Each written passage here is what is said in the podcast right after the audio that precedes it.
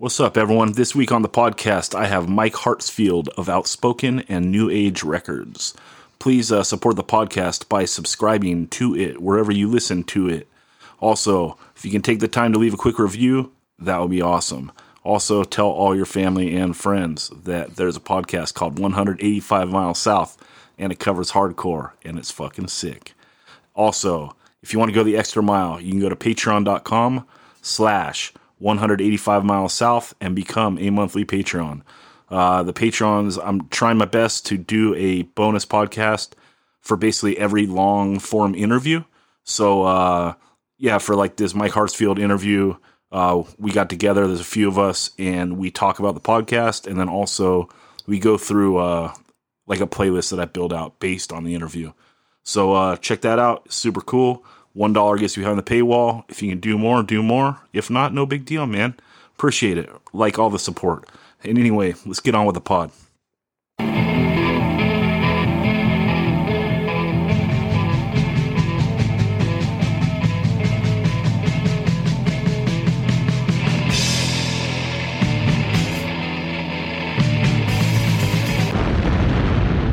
One hundred eighty-five miles south, a hardcore punk rock podcast.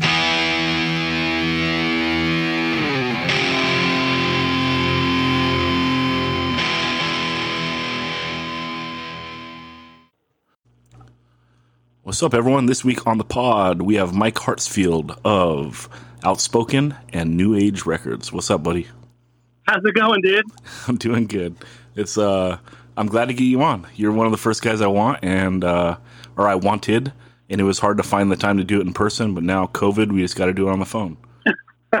We're trapped. We must do it now. I know, I know. Um, yeah, and so for everyone, Mike's uh, discography is like the hardest pod I've ever had to do because he's been in a million bands, including like, oh, let me decide, I'll just play bass in this band for three months, you know, and then, and then obviously New Age Records is completely iconic, and uh, you're still putting out records to this day. So there's a bunch of shit that's going to get skipped, and uh, everyone just email me if there's stuff we don't hit.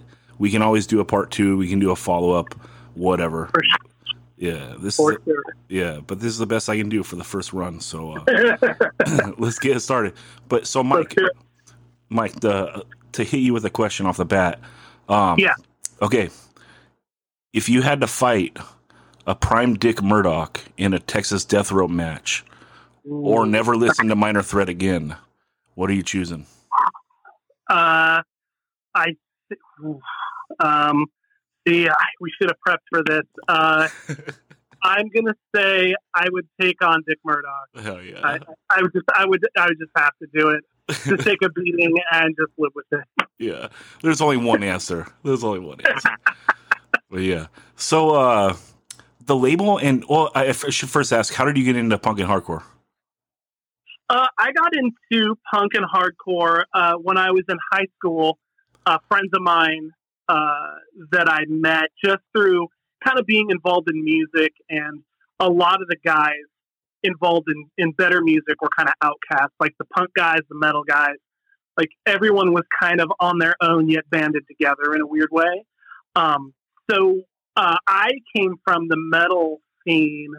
Um, so probably the first year or two of high school, I was, you know, going to concerts and stuff. And then uh, in like probably late 85, um, I was introduced to my friend Paul, uh, who ended up being in Free Will, who really taught me how to play guitar slash bass, how to formulate songs, how to kind of like, because really I I bought guitars and basses all my life, and like, oh, I want to get this guitar, and I'd buy a guitar, and I didn't know how to make a bar chord. I didn't know how to make any sort of sensible sounds. Uh, so, like halfway through high school, he was in a band. He was doing bands. He was constantly playing, and like would have practice tapes of him playing guitar. And I was like, oh, okay. And he'd be like, hey, we're going to jam. We're going to do whatever. So uh, I started jamming with him and figured out like, oh, this part goes four times. This part goes four times. Great. You've got a song for the most part. Um, so in high school, I went from being a metal kid pretty much into going to a lot of the crossover shows that were like, you know, uh, Dag Nasty and Nuclear Assault at Fenders, or, or like those weird kind of bills where when the scene uh, was blended a lot more, there would be those mixed kind of bills. So it was easy for me to transition from being a metal guy into hardcore and punk because you would see those those bills without even trying. Um, but then Paul, with Paul, I started going to shows in Oxnard and learning about like, oh, this is Orange County and Fountain Valley and Wishing Well. Oh, that's Oxnard, Mystic, you know, and, and venues up there and stuff. So that's really where I kind of got into hardcore and punk was like halfway through high school and due to having good slash uh, awesome friends. Yeah. Do you do you have any like early standout shows that you remember? Oh yeah, absolutely. Um, shows at the Olympic Auditorium were just insane. Like you know, uh, I remember going to see Anthrax there, and uh, like I went one of the earliest shows. I want to say, or not earliest shows. I guess most memorable would probably be. I think it was '86 or maybe maybe '87 at the Skate Palace in Oxnard when Uniform Choice and Dag Nasty played. Um, what else? Fenders. Everything at Fenders was was crazy. What do you um, What do you remember about that UC show, Escape House? Uh, I remember being a long haired kid and noticing, like, I was always fearful of being, you know, a long haired dude around punk guys, and you know, being kind of really self conscious and kind of watching what was going on. And and the show was just so amazing. And I've met friends at that show that I'm still friends to friends with you know, today. And it was just like a really, uh, well, and I remember the Butthole Surfers headline. So it was a really, it was one of those mixed bag, you know, mixed bill kind of shows. Um, but it was just great. And I just, I just thought of like, wow, this place isn't that far from my house. Like Oxnard, I was living up in Santa Clarita at the time. You know, I didn't drive, but luckily I had a couple friends that did. Um, but I just remember going like, like really realizing punk and hardcore, there was such a closer connection to the people who supported it. You know, like I had come from uh, going to arena rock shows, you know, and, and, and going to like the country club and the Troubadour and the Roxy and the Whisky and a lot of those places, seeing metal bands in like 82, 83, 84, you know, like Ratt before they had a record and Motley Crue and like a lot of those early bands, but there was always like that rock and roll kind of uh, sort of attitude when you would go to hardcore shows and it was like, oh, that guy just drove his car here and he got out and just walked through the show and then now his band's playing. And it was just like a more down to earth, more reasonable, more an easier to grasp and understand kind of uh, situation. Yeah, and and then you want to be a part of it. So uh...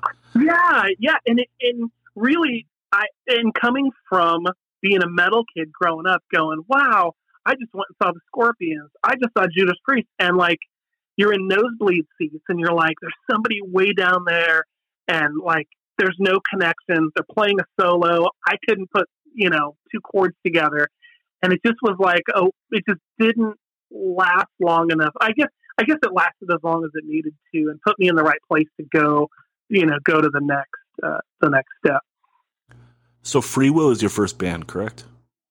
Free Will was the first band I did that was like, oh, we have a name, we have songs, we did a demo. But, you know, everything else prior to that was, you know, an idea or two guys get together and write something and can't find a drummer. You know, like Free Will was the first thing that was like, oh, we have songs and we're gonna put this thing together and, and, and try to kind of run with it.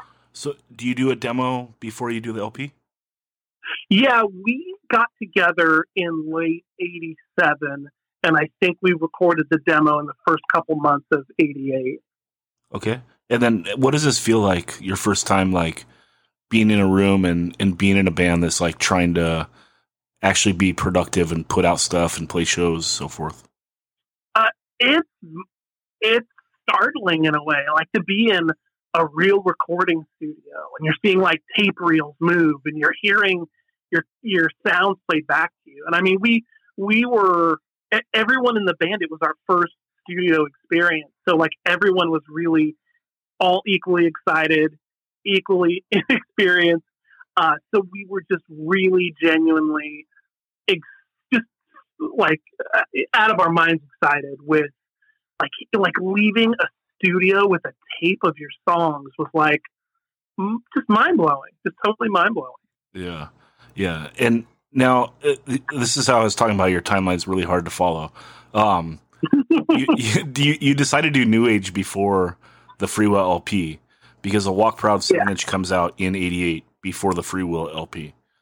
Correct. So why make that jump to doing a label?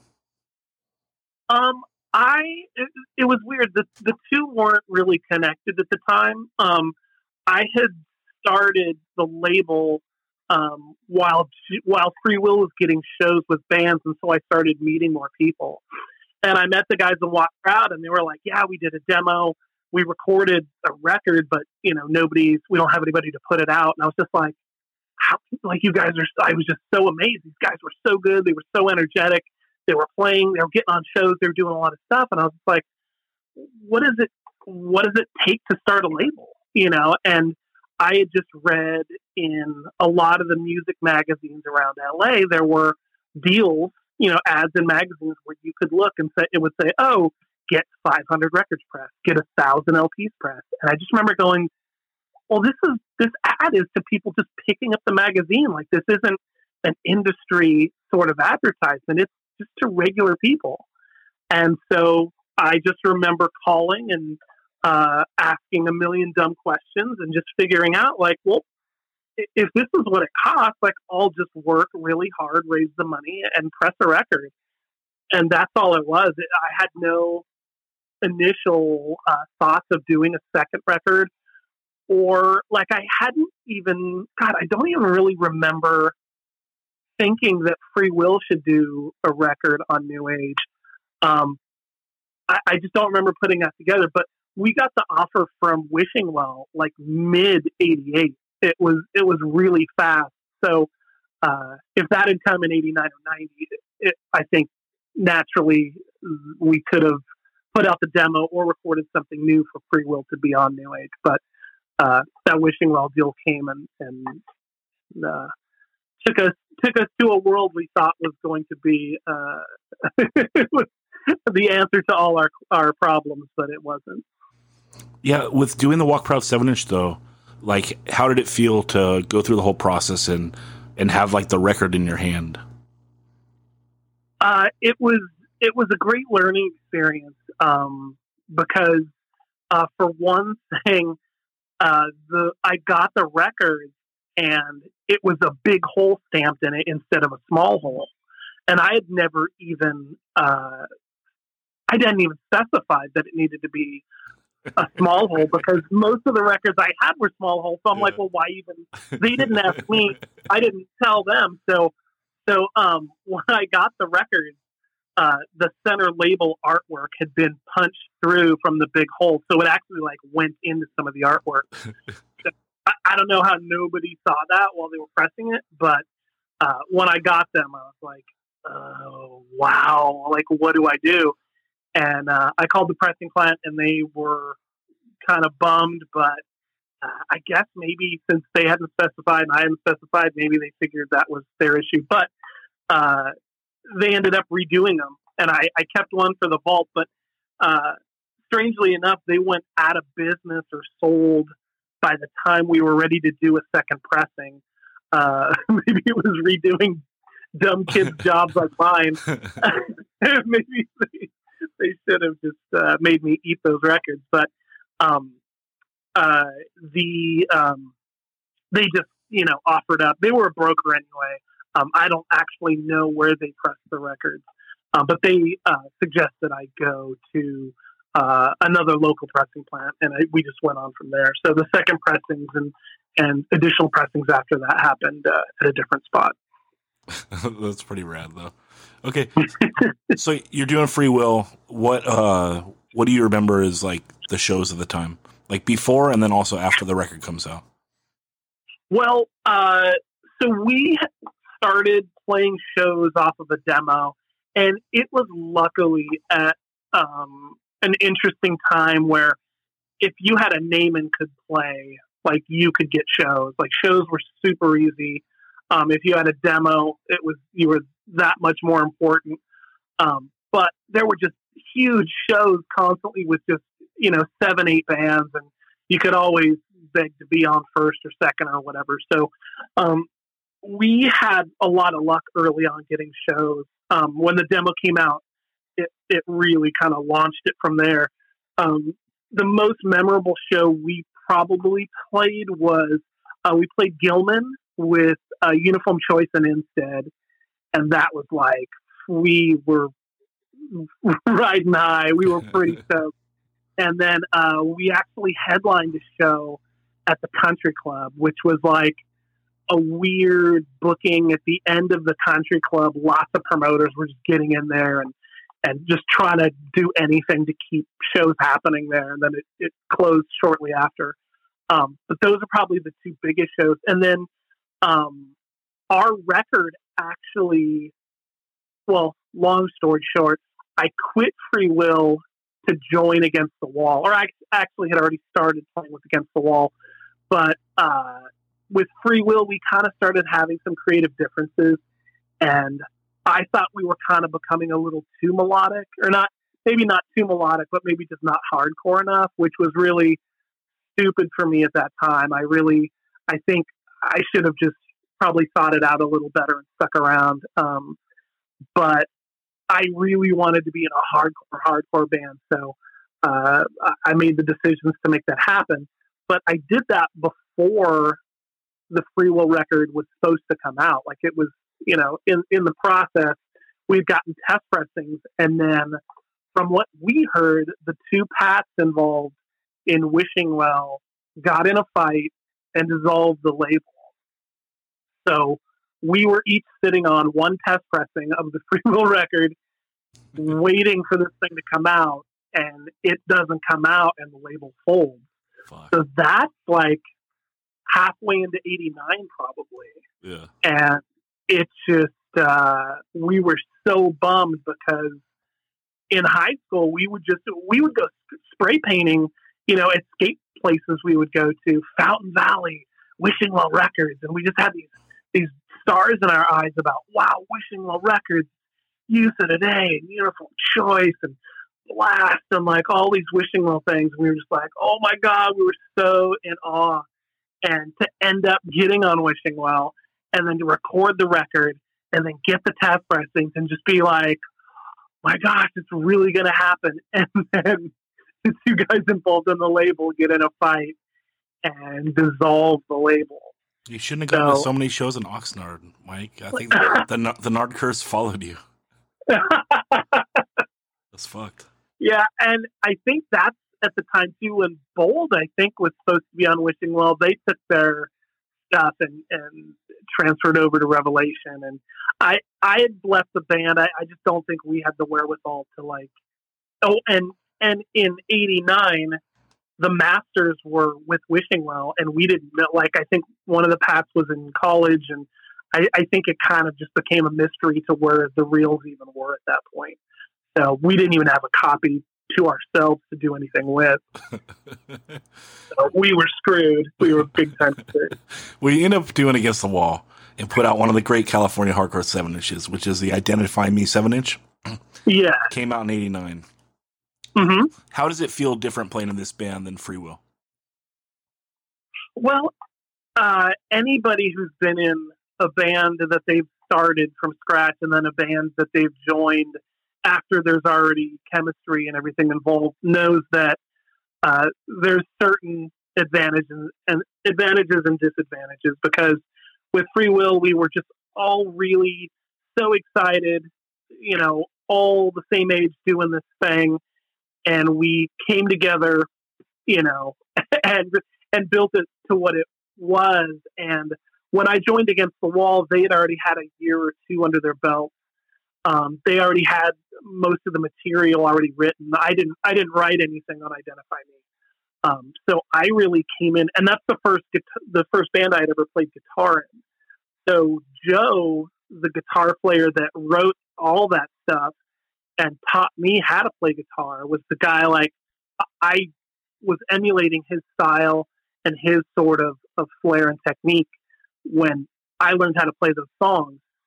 And the process of getting into that band when those guys were really excited about music still and friends and really together on a lot of things to where it started fragmenting to where they started being against each other and we were going into the recording process and everyone did their part we recorded and the bass player quit during recording or right after and he was replaced and the powers that be in the band replaced the original bass player's bass tracks with Randy, the new bass player's bass tracks. And so it kind of was like, that guy was in the band for a couple of years. Here comes his record. He finally does it. He's had enough of certain personalities in the band. He's out. Well, shit, you know, okay, it kind of kind of sucks. Like I'm the newest guy in the band besides Randy, who had just joined. And then the guitar player has had enough, Joe. He quits and they just cut his guitar tracks out. So the record is is my guitar track and Joe's, uh, which was a really dick move. Uh, I, I I quit the band before the record even came out, and it was just it wasn't a healthy sort of situation. Um, but just like I get a lot of credit for that record, which a I didn't write any of the songs, and b it would have sounded so much better with the guy who wrote those guitar tracks having his guitar tracks uh, on the record. So it, it, was one of those weird situations when you join a band that's that's not yours from the ground up. You are at a disadvantage to making decisions and and you know calling shots or whatever. So uh, I remember when the record and the record was originally supposed to be on New Age, and we had advertised the record coming out on New Age and I was uh, the decision was brought to my attention after it was already made of oh hey we're going to do this on Nemesis and it's like no. I was like no we've already advertised. This is this is good to go. We're we're doing this on New Age. No no we're not going to do it. You know Frank's going to help us get shows and that's a better move. And and uh, so we're doing it. And it was like okay I'm the guy doing the label but like you know we had made a decision to do this but what was i going to do? You know not play on the seven inch. Like I, I, had nowhere to really go.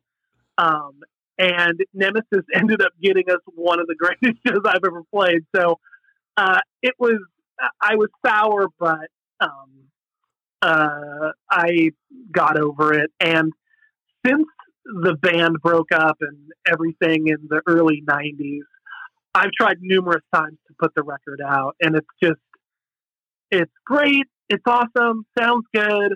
I start working on stuff. There's arguments. There's just, just weirdness. And last I heard, there was supposed to be some discography somewhere, and uh, I didn't really know much about it. And it's been seven or eight years since that was a project, and I I just figure that stuff's just probably on YouTube or or wherever. But I've got a master from the vinyl. I took it into Paul Miner's studio, and he took the seven inch and like boosted the levels and cut out all the needle sounds and made it sound really good because there was a time uh, that was gonna that was gonna come out. So uh, yeah, I think that seven inch is probably just uh, for the better. It, it's it's rare, and it's if you dig for it, you can find it. the most vicious band ever against the wall. yeah, you know what? And I listen back to that record, and I feel almost like an outsider. Like I can really appreciate it, though I had really, I mean, I played on it, but next to that, I can almost say, yeah, that's a fucking great record without boosting myself up because I had really nothing to do with it. Yeah. What What was the one uh, awesome show that you're referring to? Oh, uh, we played with Blast at the country club. And it was my first time playing guitar at a show. So I was really scared shitless. Um, it was at my favorite venue, the country club. Uh, it was with Blast. Uh, they filmed it for a flip side video that never came out. Um, it was just like when when those bigger shows were happening at the country club, and it was just you know a Goldenvoice show, which Frank worked with Goldenvoice, so uh, he had gotten us on there, and I've made probably half a dozen attempts to contact Flipside and associates to find out where that video is because I'm like, if somebody can get that video and edit it together, oh, Risa Bleed played, I think too. Um, but if somebody could get that video and edit it together, that would just be phenomenal. It was a multi-camera Flipside video shoot that they did, and I had heard. I think the word I got back was that Flipside had a storage unit that was either burglarized or somebody didn't pay rent on it. So I'm sure all the Flipside archives were just auctioned off or dragged into a dumpster or something. So uh, I've never seen video of that show, but we signed releases of stuff before, so I know it was like a real project that we're working on. That's insane.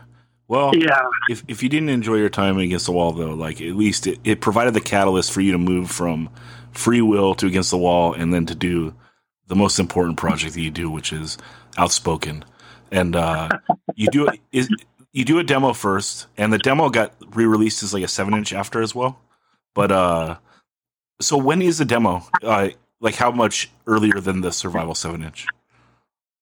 Uh, the demo was recorded in early '90s. Okay. And the Survival seven inch, I think, was recorded in late '90s. Okay. Because uh, the studio that we recorded at, that we recorded the demo, it was the same studio we recorded the Survival seven inch. And when we went in, uh, when Outspoken formed, it was it was kind of a similar thing to Free Will. Like when Free Will formed, it was myself and Paul, the guitar player, and we'd found the Scott, the singer, and Charlie, the drummer. So like they came as a package, and we came as a package. So uh, when Outspoken formed, I knew John Coyle through shows and things, and he and I started talking about doing something new. And he was like, well, "Hey, I got this drummer. I already started working with. Uh, we've got like basically a demo." And I'm like, "Well, I know this guy named Dan Adair, who's my buddy who plays bass, and he's a great guy." And so it was two and two, and so that we just put Outspoken together as easy as that. And so when we recorded the demo in early '90, the original tape we took home from the studio actually has a version of Survival on the end of it, just because it had already been written and we just went through it in the studio and recorded it live. Just oh, let's just let's just get it down just so we have it on this tape, you know, and it's, it's recorded in a studio. So there was no additional tracking or anything done. It was just raw sound. So uh, both were recorded in 1990. So I would say a good couple months between. Okay. And is Outspoken playing shows like prior to the demo, after the demo? Yeah, we our first show was in February of 90, if I'm not mistaken. Um, and I don't know the actual date of recording, but uh, luckily it was it was that early time where you just knew people and shows were easy. And I mean, we played garages, we played you know small shows, we just did whatever.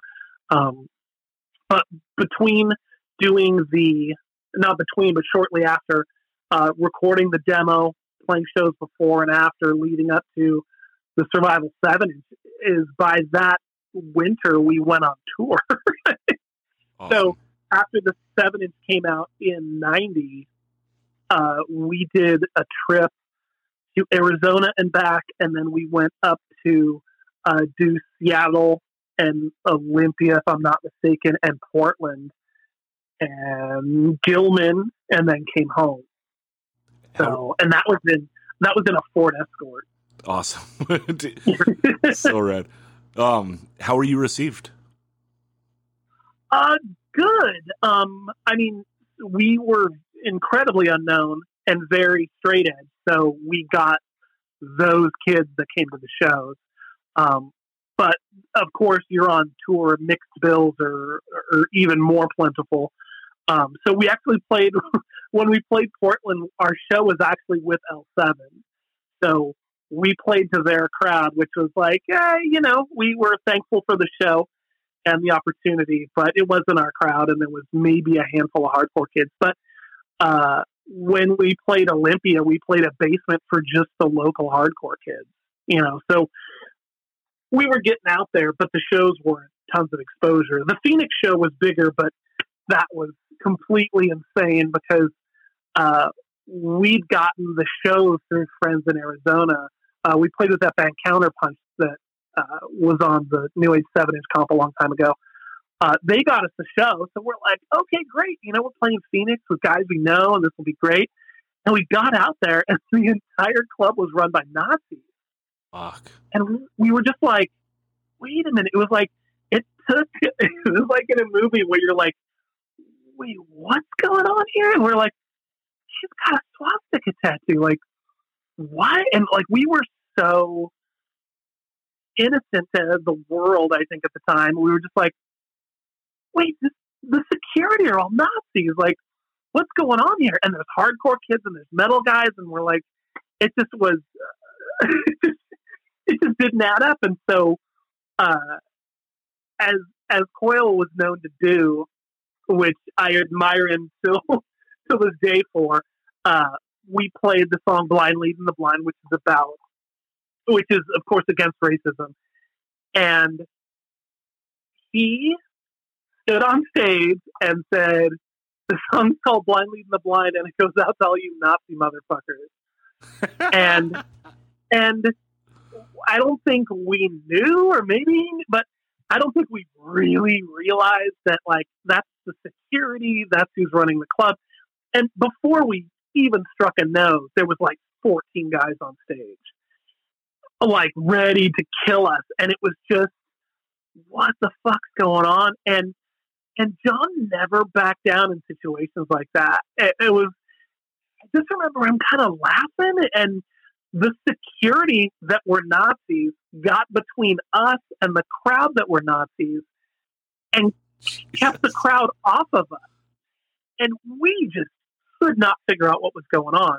And so we played the song, we finished the set, and we were kind of packing up and we started talking to the security and they're like, yeah, we're Nazis, but our job is security and we've got to keep this place secure. So we can't have fights. And it was like, so you kept your Nazi friends from beating up the guys who talked bad about the Nazis because you're security guards and you take pride in your job. And it was the strangest shit. And the security guys actually snuck us out the back door because they heard somebody's got a gun or something. And I just remember just being in shock of like, wait, the Nazis saved us from the Nazis who wanted to kill us because we got a song against racism, and John had called the guys motherfuckers, and and we just scooted away in our Ford Escort back to Orange County. it was it was just the weirdest thing, and like guys with like SS bolts, and it looked like they did them in a garage somewhere before the show, and just like just the wildest, wildest west sort of uh, situation I've ever been in. Job first, Hitler second. yeah, it was the strangest thing. It's like, wait, now the Nazis are going to fight the Nazis. No, the Nazis are between us and the crowd, and they took their job more serious than they took their. it's the craziest shit. It was the craziest shit. That's great. So But that's 1990s Phoenix, Arizona. Oh Jesus. Um so the survival seven inch. This is a an amazing seven inch. Um Thanks. are are you writing this stuff or who's writing? No, John had written all the entire demo and Survival Seven Inch, Okay. and those kind of. So we, when we started, we were playing that mix of what five to nine songs, give or take. Uh, the, like we had most of the material originally, but that was a lot of stuff John and Dennis had written together. Then, so when the Survival Seven Inch comes out, we're really firing on all cylinders. And so John and I are collectively writing all the riffs. Um, so we came into a light in the dark with a more combined uh, sort of uh, sort of set list or Yeah. pack of songs. You know, Do you do you start to get some traction after the seven inch comes out? Do you see your popularity grow up a bit? totally, totally. Yeah, I mean, it was it was uh, good because we were able to get it out to a lot of stores, and and Dennis and I put it out together. So if I couldn't get to a store for a few weeks, he could go there and get it out. So like we pressed more records. Like it was easier to uh, send them out, get reviews. Like it, it was just taken a lot more seriously at the time. Where like a lot of bands were doing demos. Some were getting seven inches. Let you know, way fewer were getting LPs out. So uh, we hit with the demo and the seven inch quickly after. So we really had a full set. We could play later on a bill if we needed to do 25 minutes or, or more, you know, not just like a four song opener. Yeah. And then also in, in 90, the label really starts to fire because, uh, right. Well, I mean, you put out the Turning Point LP. How did right. how, how did you meet those dudes and how did that come about? Uh, it was a strange meeting through uh, just thinking. I mean, I had three records at the time, maybe just the first two, but it was just reaching out to them. They were like, "Yeah, sure," and it, it just was effortless, kind of like we both just talked about stuff, and and most of my dealings were with Skip at the time. So Skip and I would talk constantly, and uh, my friend Mikey, who uh, took a lot of photos for Fast Break fanzine early on, ended up singing for Drift again. Uh, he and I were really close. He and Skip became really close. So the three of us uh, would talk constantly. And Skip came out here for a visit. I went back there for a visit. Um, so early on, it was uh, you know just a lot of that camaraderie and and things were just easy to do. I thought Turning Point was such a great band. I'm like, they're going to let me put out this LP, okay? You know, like I'm not going to talk them out of it. Because you had heard the seven inch and liked them, the high impact. Oh, absolutely. And and at the time, I thought I was getting more of that band. Like, oh, this is going to sound like the seven inch plus. When between that seven inch and what they what they turned in for the LP was just light years different. Slash, you know, more advanced, incredible songwriting, uh, incredible musicianship. Like they really took a leap between those two releases. Yeah, agreed.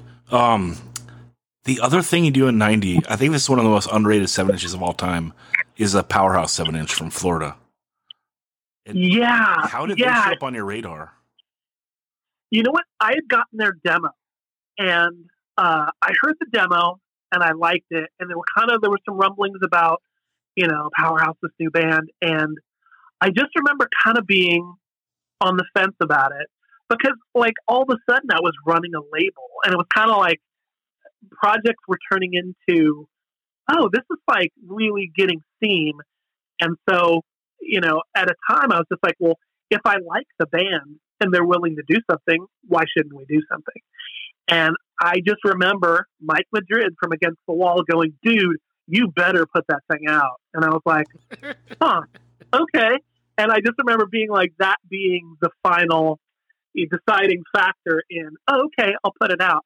And, uh, and the seven inch did really good. And I think they had some aspirations for being like, just, they thought like the seven inch was a launching point and they were going to do, you know, some huge shit. And, I just remember they started having lineup issues and and they ended up just just kind of sputtering out.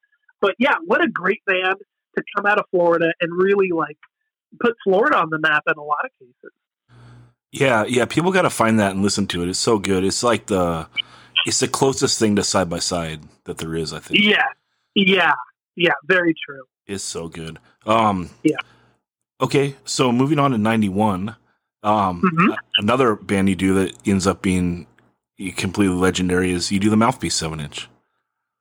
Yes, yeah. I had traveled across country with my mom in 1990, and uh, we were going back east to visit family. And I knew the upfront guys for the past couple years before 90, probably 87, 88. And they had come to California in 89 they were going to play in New Jersey and they played a show and on that show was Lifetime, Mouthpiece, and Resurrection. And so it was just being at the right place at the right time, I guess, because all of those bands were doing great on their own uh, and full of energy, ready to go. and it was I think up front May. Uh, I think the Daybreak seven inch was already out for up front. If not, it was close to it. So that's ninety into ninety one. And then meeting all those New Jersey guys was like, this is the next couple releases. Um, you know, New Age eight, nine, and ten, if I'm not mistaken, are those three bands. So uh, yeah, it was, and Mouthpiece ended up being on the seven inch comp um, up front, being New Age number six, and uh, so yeah, that was like that pocket of just boom, boom, boom, those three bands right in a row. Yeah, you do the lifetime as well. Yeah, yeah, it was such a great seven inch and such great guys, you know, and and that was just a great time for everyone was really excited about hardcore and playing shows and getting out and putting out records and just really like none of us knew anything about anything. so it's so prolific for it just being so organic. Right, right. And that's I think too a lot there's a lot to be said about just doing shit without well wait, what about this? What about that? Like just really grabbing onto something and doing it. And like like a lot of like those bands were doing their first studio things also. And there's just such a time like that time in the late 80s into the 90s of like the technology of recording was very well, I mean I wouldn't want to say archaic but it was so simple yet complicated uh, as opposed to what is just so easily turned around today with digital. Um, yeah, so, I mean, it was a, it was a fantastic time.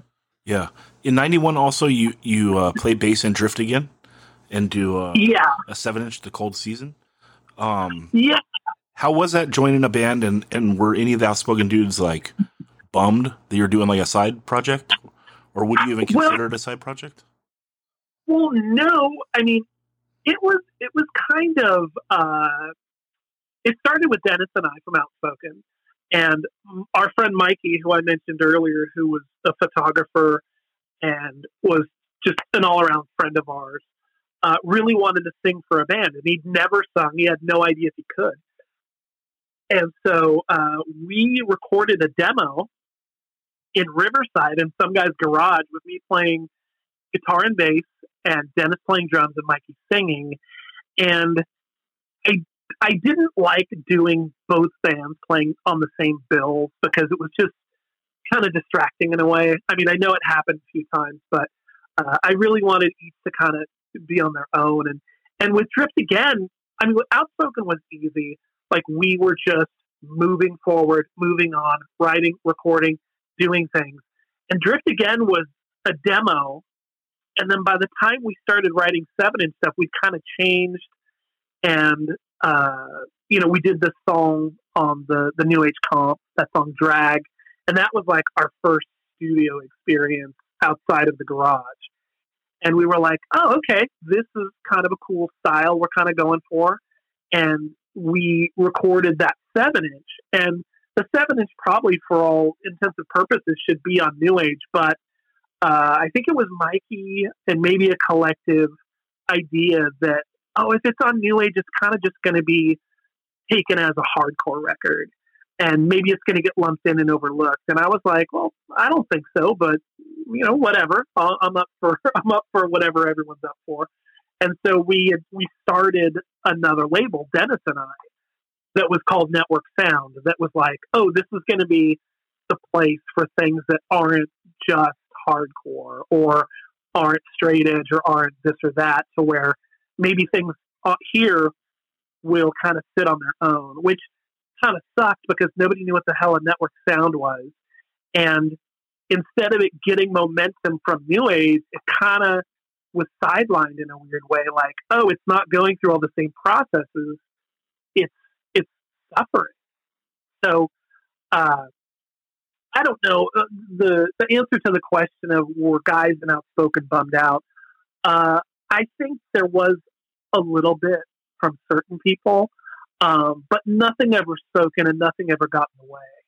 Um, but Drift Again also didn't have really high hopes, I don't think. I mean, we recorded that seven inch and then we played those songs as much as humanly possible to where, okay, we got to write some new stuff. And it was kind of funny because I remember all of us getting along perfectly, but literally we were writing songs and whoever wrote the song, two people liked that song. And whoever else wrote the other stuff, two people liked that song. And I just remember a practice where we were just, there were two sides to the style we were writing. And one was kind of sticking with where we were, and the other one was kind of like a little more rock at the time, a little more 90s, a little, uh, I don't want to say grunge, but a little more freestyle rock, maybe.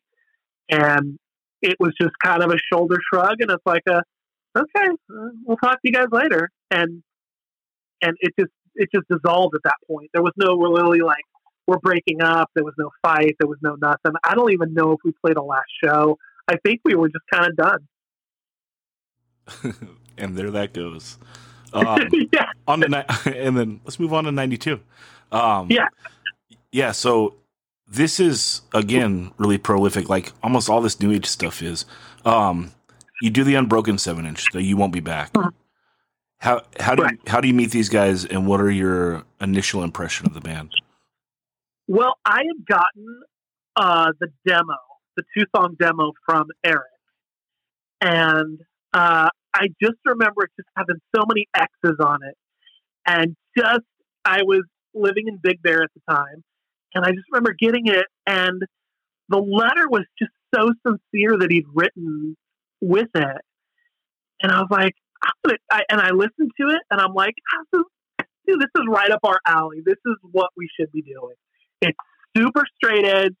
It's you know, it's it's rough around the edges, but I just fucking love it. And so uh, I just remember writing, going, "Yeah, let's let's do something." And I think there were phone calls after that, and then before you know it, they were in the studio recording the first seven. And they had had a different singer before Dave. So uh, the original shows that I went to, they were playing. They still had their their singer before Dave.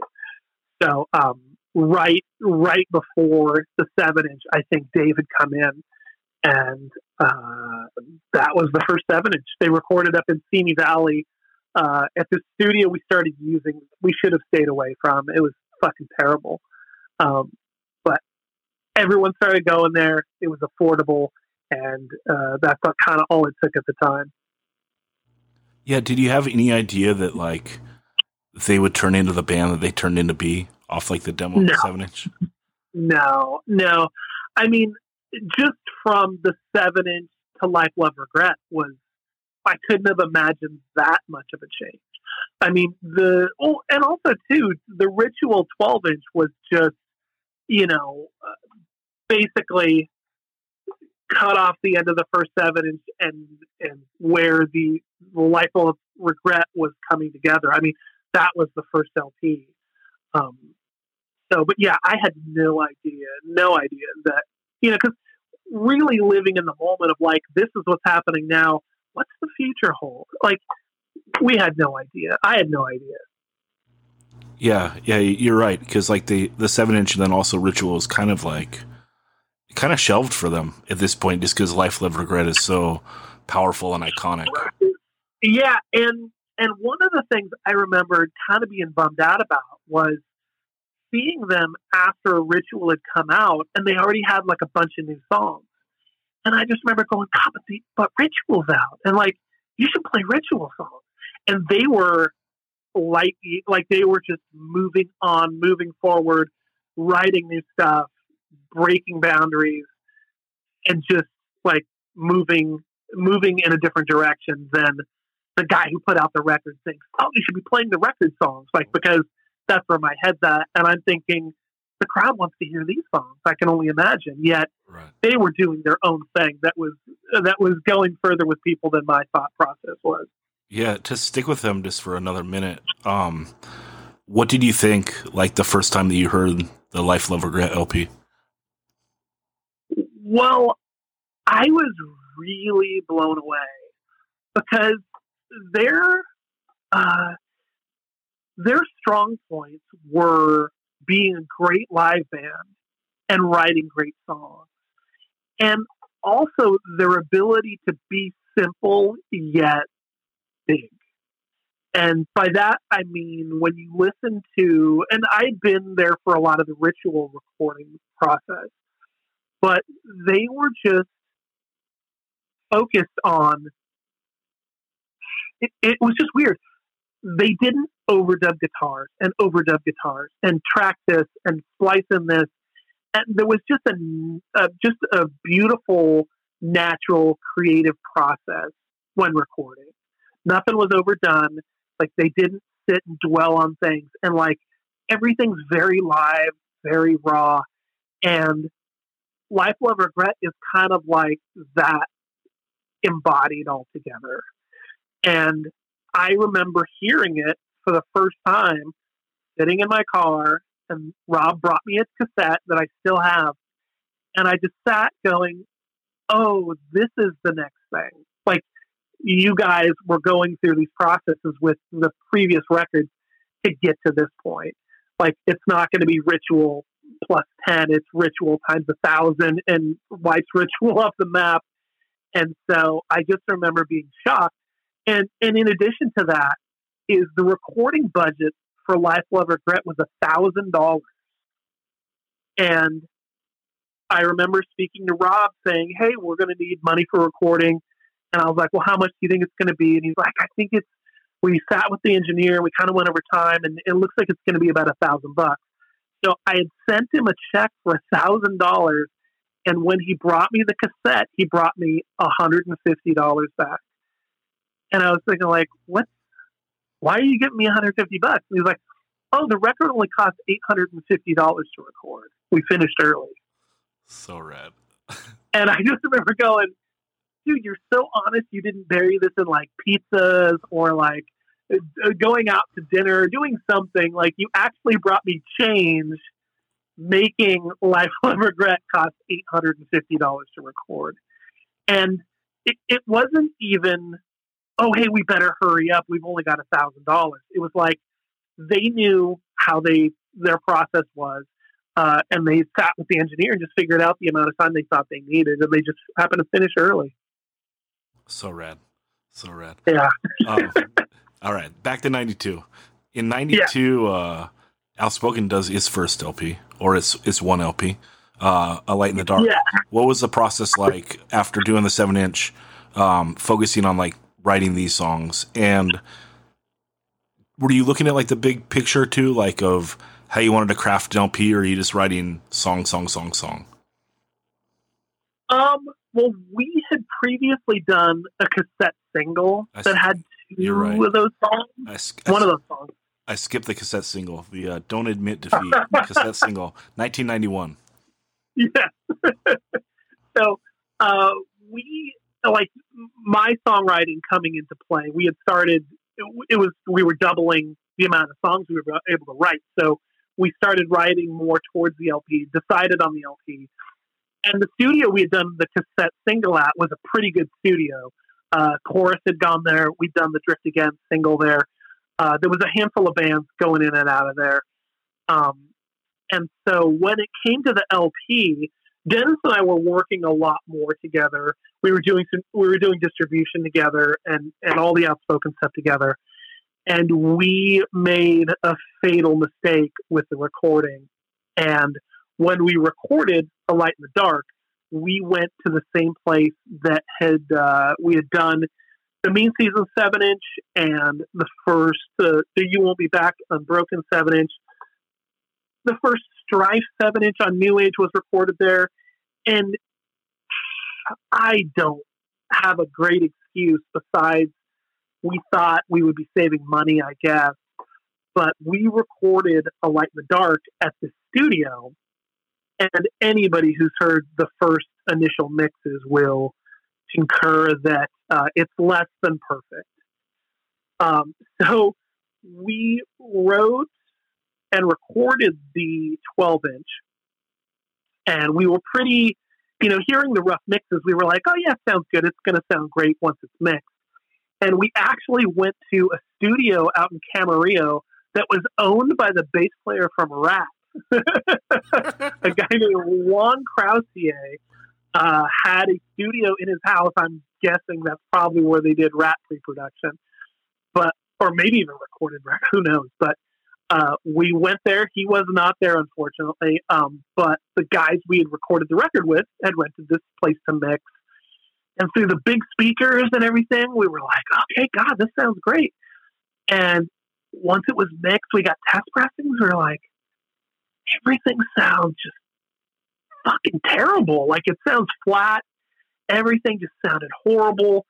And we were bummed. We were just too far along in the process. So the LP came out and recording wise, we just had to grin and bear it, you know, like we just kind of like, oh yeah, the recording, yeah, it's not so good. And we were happy to have the songs out because now we can play the songs and people knew it. But it was a running joke for why didn't you guys record where you recorded the cassette single or why didn't you record it West Beach or, you know, the studio that the that the Epitaph guys had, and there were other studios that were doing good work, and we just made a horrible move and ended up with what we ended up with, and uh, you know, subsequent mixes afterwards, uh, or, or after uh, mixes that came after the fact, uh, definitely shined a little more light on it. Like the discography on Indecision has that better mix, so it was saved but it, it went down in, in our personal histories as a big mistake with recording. Plus, on the indecision mix, you get the bonus "Come On." yeah, exactly, and you can't you can't go wrong with a "Come On." yeah, now that's all that's all like inside baseball though. Like worrying about the recording and stuff. When the LP came out, it was generally well received. Correct? Yeah, and and for having heard rough mixes, I mean, when we left the studio for the demo or for survival, the guitars were raw and the vocal like eh, like it's even the rough mixes of those sounded great. So we should have really fucking got a clue and been like, hey, the rough mixes on the LP or even unmixed, like there was no bite to it. It had no, it just didn't sound special. We we should have figured that out. How how does the popularity of the band though go after the LP? Uh, it it went really well. I mean, we were doing we started doing trips to the East Coast where we would go out there for an extended weekend and come back, and we did that through uh, I think twice in '93. Uh, uh, once in 92, twice in 93, if I'm not mistaken. So we were going out there for these weekends that were like just big show Friday, Saturday, Sunday, come home you know, where we were doing uh, shows in New Jersey, shows in New York, and uh, it was and New yeah New Jersey, New York. Uh, we did Connecticut, I think, uh, but it, it was really big shows, and like we were playing with Earth Crisis and up front, and like a lot of the New Age bands, Endpoint, um, Four Walls Falling, like there there were just really great shows to be a part of um, which really you know boosted our level out here also because we'd come home and we'd play you know with Instead or whoever, and and we were really running hard 92 into 93 uh, playing you know constantly yeah would you just fly out and borrow equipment no that would have been smart we would rent we would either borrow a van uh, we took the Rev van one year. Dennis borrowed his mom's van one year uh, or one time. We would drive out with all of our equipment. We would drive cross country. Uh, John, who had a full time job in San Francisco at the time, would fly in Friday morning. We would play a show Friday night. We play a show Saturday. We play a show Sunday. He would fly out Sunday night to be back to work on Monday. And the rest of us would drive home. And we were self sabotaging in a lot of ways because not only was four guys driving across country, I mean, we, the first time we tried to do a show cross country and have John fly in early was the last time we did this. We tried to do a show in Louisville and we left and got to Louisville to find out the show had canceled back then, 94, there was no way to tell us, hey guys, don't drive all the way to Kentucky because the show is canceled. So we got all the way to Louisville to get the, oh, hey, the show canceled yesterday or this morning or whenever, uh, or two days ago. Uh, but so we just drove all the way there. We took showers, ate dinner, and, and started driving again. Um, so uh, yeah, if we had all flown out, that would have been great. But also at the same time too, is I was printing all the T-shirts, and we were so DIY that we would start printing a day or two before we're supposed to leave, and we'd be printing shirts, throwing them in a box with a van idling outside. Like really, hey, we've got three days to get to New Jersey. We've got to leave, and just like throwing stuff, you know, like just seat of our pants kind of operation, and just driving straight to the East Coast. And we would do dumb shit like, oh, hey, we got to swap drivers. Should we pull over? No, just kind of scooch to the side and I'll scooch in beside you and I'll grab onto the wheel and then we'll save three minutes. like we couldn't, we didn't take the time to pull over. We would switch driving while moving, which was just stupid. But uh, you know, it leads to some of the great stories and, and, you know, getting a flat tire here or there or stopping at, you know, campsites or doing whatever. We just did, we did crazy stuff and had a blast. Yeah. And we'll just, we'll close out outspoken because, uh, in 94, you do the current seven inch. And this is like even more progressive writing. A lot of people consider, yeah, a lot of people consider this your best stuff. Um, yeah, this this was my workload of writing. Like this is where I was, and I mean, I was writing more constantly, uh, and we were just becoming a lot more advanced as a band. We added Travis on second guitar, who was way better than me on guitar. We had added Jay on bass, who like really took things up a notch. Um, but we recorded that in '93, and it came out in '93, if I'm not mistaken. Uh, no, no, no. I'm sorry. I think we recorded in '93. It came out in '94 because we had it in our hands for the East Coast shows. I don't even think they'd had it before those shows. And then is like, have you, is the success plateaued, or does it get even bigger after this? Uh, well, hardcore was only as big as hardcore was, so we were doing great shows. I mean, we were playing with Farside and and we were playing, you know, with a lot of the bigger bands who would come through town, uh, constantly with Strife locally, um, and we were doing great. Like, I mean, we were we were doing what we were doing, but uh, I remember we were just at a point where things were were really frustrating, at least for me, because I felt like, okay, we're kind of in the pocket right now. We're we're doing what we need to do. We're writing good stuff. We're still putting out good stuff. We need to tour. We need to be out there. We need to be doing stuff. And at that point, a lot of bands were starting to go to Europe on a more regular basis. Um, and I was just gung ho. And maybe this is going back to my mistakes with uh, Free Will to Against the Wall, just thinking we need to do more, we need to be doing stuff instead of just really being satisfied with what you have. Um, but my mindset at that point was like, hey, let's shit or get off the pot.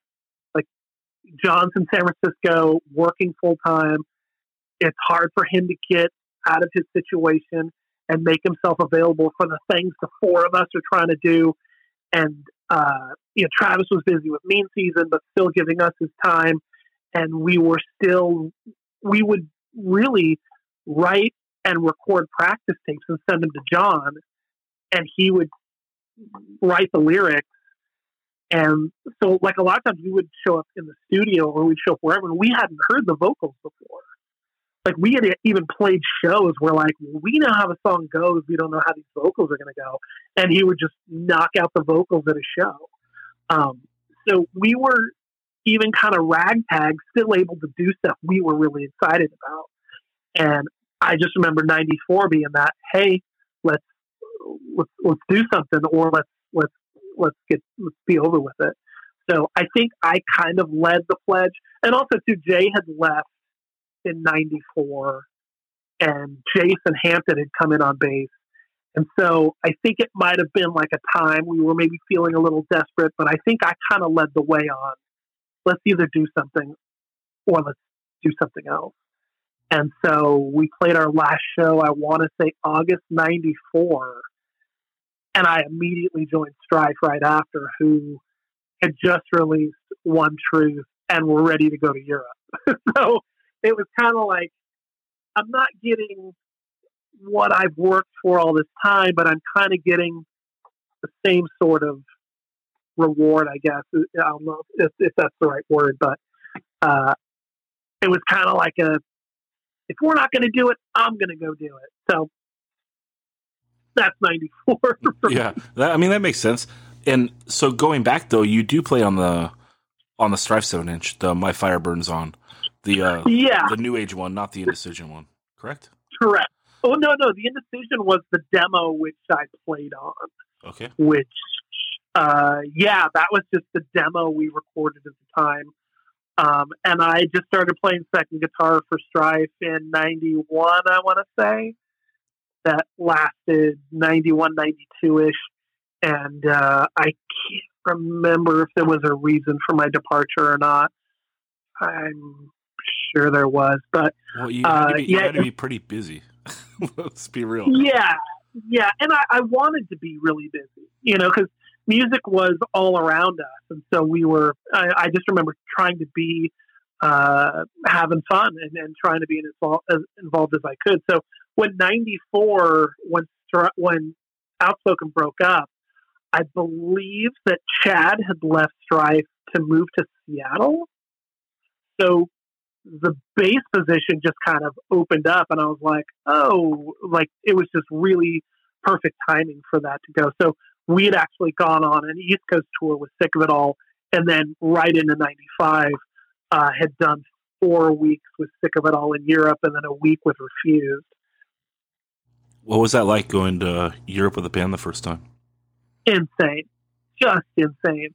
Uh, so eye opening on so many levels, and just culture shock. You know, like just going like you know, I had grown up in Southern California. I lived here every day of my life, and like, oh, you land in Germany and you can't read the signs, and like everyone's speaking a different language. And I remember being so exciting, like just really everything I wanted in an experience like that. And like to go over with Sick of It All, like we're touring with Sick of It All, who was well established and some of the most incredible people ever. It was, uh, and with a big, with a high end booking company like MAD, it was just really like, wait, we get food every day and we get to play a show. Like, like what more do you need? That's that's, that's the essential for five weeks. Come on. What was the biggest show you remember? God, uh, they were all. It seemed a thousand to three thousand people. Um, I remember one show in particular that was if I'm not mistaken, former East Germany, and it was just in the middle of nowhere, and it was this big concrete building that had power and lights and a stage in it, and like literally, I remember driving up, going, "Where are we? Like this is like what's going on?" And inside was not much to speak of, and people came from every direction to the show and it was just like such a different it's such a different experience too. And especially in 94 in southern california people were starting to get a little a little spoiled uh, i'm sure everyone including me in particular. But i just remember seeing people that just loved music in europe. And it wasn't as fragmented as southern california was becoming where like every show was like shows were mostly straight edge bands, and those that weren't were half straight edge, half just hardcore bands with like maybe you know uh, a Far Side type of band or somebody. But going over there, it was like the people were so mixed, and it was so it was so enlightening to see like people just love music. Yeah, so rad. Um, Yeah. 94, you do, you play bass in Stone Telling and do an LP?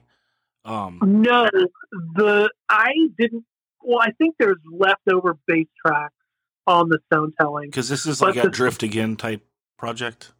Is it? tied No. in? no, not No, Free Will. It's like it's free will. okay, it's a Free yeah, Will project. it was. Yeah, it was basically free will after I left, and I think they took the record that was done, and maybe they somehow got the reels, but I, but somehow they redid a lot of the guitar tracks. They did redid the vocals, and I think they redid some bass stuff. So, on second thought, maybe they they had some access to the the free will reels, but it was basically the free will record and songs with an updated twist to it. okay. So Stone Telling came out. We put it out on that network sound label we were doing. Uh, so then again, it was overlooked and on this uh, ambiguous label that nobody really knew anything about that had zero momentum. Um, and I think they played one or two shows and really did not much, not much after. Okay. Um, you you also joined Suppression Swing in '95, or do Suppression Swing? Is that correct? Yeah, yeah. Um, the suppression swing came from basically being on tour with Strife in Europe, going, "This isn't the band I want to continue in when I get home," and uh, it had become in the time when I was there playing second guitar in 91, 92, um, there were just different different things going on and I was just kind of like I, I was getting that against the wall feeling where I felt like everyone kind of wasn't in the same mind frame. So I thought, well, to save the friendship here, I don't really agree with everybody at this time. And, and Todd, the other guitar player at the time, was kind of thinking like, yeah, you know, you want to do something together when we get home. So the suppression Swing- swing was supposed to be Todd from Strife and I doing something new, and it ended up being I got home, he was like, "Nah, I'm going to stay with Strife." So I was like, "Okay." And so uh, I got together with Jason, uh, who ended up singing, who was the last bass player in Outspoken, um, and we got uh, some dudes and uh, just started trying to figure out what we were going to do. And I was really motivated because coming home from that Europe Strife tour, I was like, "Hey." there's some stuff out there. We got to go. We got to travel. We got to do some stuff. We got to write some songs. And so we immediately wrote uh, the Suppression Swing 7 inch, which was a combination of, of Jason writing some stuff, myself writing some stuff, and Evan, uh, Evan Mann, who was the other guitar player, wrote some of that stuff as well. So um, that kind of just came out of like really being inspired to kind of keep my momentum going and trying to get something else in the works. And you do this band for a while because you play on the LP as well. Yeah, yeah, we did the seven inch. Uh, we got some local shows. It was uh, things had quite had changed quite a bit in uh, 95, 96, uh, 90, Tour was, oh yeah, yeah, that was into 95. So I think by the end of the year we were uh, doing some some suppressive swing recording. Um, and then we tried to tour in 96 and we were doing a West Coast tour. Our first date was Phoenix and we played Phoenix and the van broke down and it was us and Kill Holiday. And Kill Holiday was in a separate van and they they moved on uh, their van had not broken down, so they went to the next show. And we spent, I want to say, three or four days in Phoenix at a Ford dealer, at miscellaneous mechanics, trying to figure out what was wrong with the van. And I think they, I think Kill Holiday was in Salt Lake City or Idaho or somewhere on a, and somewhere on a on a show. And we were sitting in Phoenix, literally every day thinking, okay, we've got to hop. Once this van, once the van place opens, we got to jump on this thing. We got to go. We got to meet up at the next show. We got to pick up where we left off. And every day, it took, as you've been on tour, you know, you've booked your tour in a route. So after two days, you're two days behind. And then at three days, you're like, dude, we, we're going to drive straight to Seattle or like, Yeah. like, what are we going to do? And every day the van didn't work. And we just had, and literally top speed was 25 miles an hour with a cloud of black smoke behind it. And we spent so much money trying to fix this thing. And we, like, I think Kill Holiday did their last show, and I drove, or we drove, the van home at 25 miles an hour, sending up a cloud of black smoke, just getting the worst gas mileage you can imagine, and just drove it back home. and I took it to a local mechanic who pulled a, bla- a plastic shopping bag out of the air intake. Oh. And he goes, dude, nobody thought to do this. And I just remember being so fucking angry. Like, I was paying mechanic after mechanic to fix this van to save this tour, and it's a fucking plastic bag in the air intake. Oh And just- God. Shrugging my shoulders, like, what? We bought new carburetors. We we tried everything, and no one could figure this thing out. So that was our '96 tour. Uh, we came home, we wrote more songs, and we we uh, recorded the LP, and we broke up during mixing, and everyone was just kind of like, "Fuck it," and I'm like, "Well." We're a couple grand into recording. I, as the label, should still put put this thing out. I felt obligated. It was my band. I put it out. It did okay. We never played a show supporting it, and uh, it it uh, it did what it did. Have you ever had a uh, positive experience in Arizona? Um. Uh, Moving on. Hey, who, who's Done. listen, who's listening in Arizona? Let's turn this around. Let's uh, let's let's give him let's give Mike Hartsfield an Arizona miracle and uh, put something together. You know what? Uh, Done Dying played in Arizona in maybe 2016, and there was a. Oh, I'm sorry. Oh gosh. Okay, I'm totally corrected. We Done Dying played in Arizona twice, and they were both very good shows. Uh, one, very good to me, is everyone has a good time. So one was probably uh, 200 people, and the next one was probably 50 people. Had fun at both. So uh, Arizona did redeem itself. All right, there you go. This is a happy ending. Um, 96 is a sick year for the label, though. You put out some of my favorite stuff ever. Um, I absolutely, I love the Redemption 87 LP, and I think Mhm. it's it's one of the most underrated things ever because you let Oh, it, you let it go out of pl- you let it go out of press though, Mike, so people don't know. Yeah. Yeah. It's it's begging for a repress. Um, okay. I hear you. Well, I don't know. I mean, I guess I got one, and it'll bring the value down on my record. Uh, still, still, the people need to know that record is so fucking rad. Um, yeah. how do you meet these guys, and how do you feel about this record? Well, uh, it was Eric from Unit Pride. Mhm. And that was another example of really good people that just wanted to play punk and hardcore. And I, I think my best experiences with people have been people with their only agenda is writing, recording, and having fun.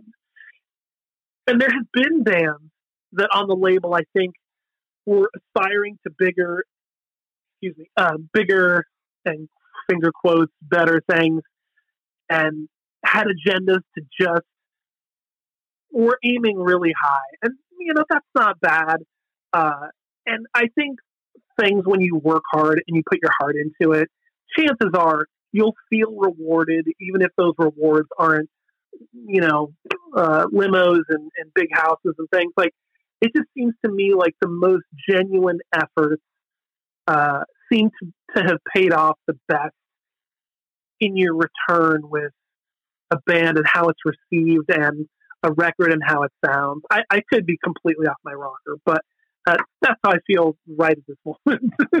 uh, it's all about preaching that positivity. I like it. Um, I gotta I gotta bring up Strain because they got like a diehard fan base still. Um, yeah, you do the Here and Now LP in '96 as well. Uh, same thing. Yeah. What's your experience with them, and how do you feel about this record?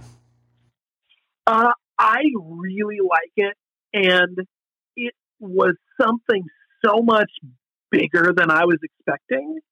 Um, I knew they had a track record with writing and recording and touring and stuff, and I really felt like, oh, we're going to do this record, and that's really going to support them where they want to go tour wise. And because they had already done Europe, and they were probably one of the earliest bands that had done Europe, besides maybe Mean Season, did Europe in 94, 95. Um, and Unbroken had done Europe. So I really thought that we were going to be a key point with straight, like, like we were going to come together with Strain at the same time and be this big team. And they did the LP, which was just, if you listen to it, it just sounds really beefy, and it sounded like it needed the sound to support the sound they were making. You know, like the record, the the sound they created live was supported with a record that did it justice. Um, but they played a handful of shows after. They didn't really do. They did the Europe tour, I believe. Um, they did a little bit of West Coast stuff, and they just they were just kind of done. You know, um, uh, yeah, but I mean, the record still stands heavier and, and gnarlier than you know a lot of stuff going on at that time. Yeah, it's so gnarly for a, a pre Hatebreed world or a pre Hatebreed True. LP world. Yeah. You know. Yeah, and also too, you know, like a a, a, a distorted bass sound, very driven. You know, uh, yeah, like you said, it's it's overlooked in a lot of in a lot of circles. Yeah, agreed. The other thing I got to mention for 96 is uh I absolutely love the collateral damage 7 inch that you put out. The Let Me Be Yeah. Broken. Um Yeah. Now, the best collateral damage song is the Indecision comp song. That one's ridiculous. You Many told me agree. to hold, you know, but then this Yeah. 7 inch is so ill. I love it. And uh how do you feel about the 7 inch and, and why do you think this band um never got the traction that like this 7 inch deserves? Well, uh, I think that timing wise, uh, they did really good at home. You know, in Orange County, uh, they were playing with 1134s and the Suppression Swings and Ignite and and the local the local guys. Um, but oh, and actually too, they had gone to the Bay Area, played with Redemption '87. I think they played a show or two with AFI.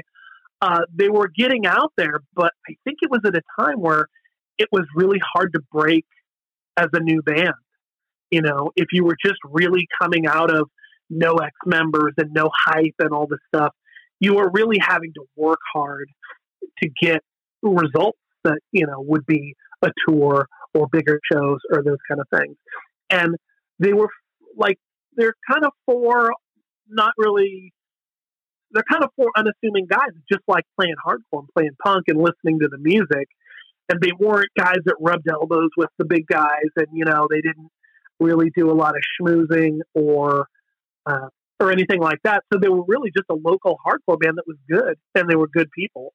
So uh, I think if you weren't really trying to get up the rungs or trying to network and stuff, you would just write good music and, and play shows you got. So they could have done a hell of a lot more. And also too, I think some of the guys might have been work constricted or school restricted. So I think that was just uh, what they were doing. But yeah, I mean, I think uh, they did the early seven inch on Indecision. They did the the comp song, which is iconic, and then followed it with that seven inch. And they definitely should have done more. And they all like I hear from them after the New Age Thirty show, which they just destroyed. They were so incredibly good at the New Age Thirty show and it's just like they were their best. Like they were the best they've ever been in 2018. and they were like, "Oh yeah, we're gonna we're gonna maybe write some new stuff. Maybe we got a practice place." And like, they're just probably gonna pop out when no one's expecting it and just devastate people with how good they are able to be in 2018. Yeah, it's it's just a mean modern sounding record. You know, like Yeah. it really could just drop now and and be fine. You know, where, Totally. where a lot of the stuff is dated. Like uh the the next band I want to talk about, Eleven Thirty Four, because this band was pretty Mhm. huge. They were pretty huge. Um, and, Yeah. and the LP, the Reality Filter, is a good LP. But I mean, this this is just like it's '90s hardcore to the bone. Like it, it sounds Right. like '90s hardcore. Um, Yeah. what what did you think about this band? You did the the Dying Seven Inch and the Reality Filter LP. Right, right. We had uh, a pretty big falling out uh, after the LP, um, which was really weird. Which was was my first dealing with a band uh, that I thought like we were like I, I never had a band that eh, what's the term I want to use? Uh, that's self-destructive, maybe in a way.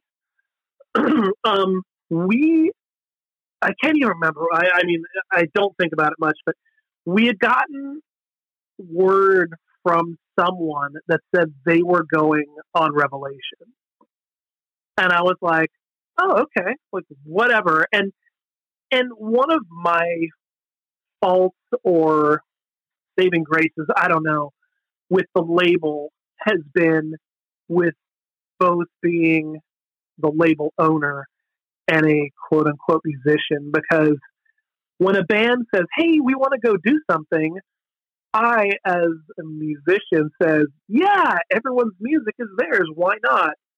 To where I've had trouble being the business guy saying, But we've got a deal. So when 1134, after they had released the LP, which I think is fantastic, um, which was a really hard LP to put out. It took a long time and it was really expensive. So once it finally came out, it was kind of like a relief. They had gotten a tour offer to go to Europe with Ignite. And so I was like, okay, this is like, they're going to be off to the races with this LP.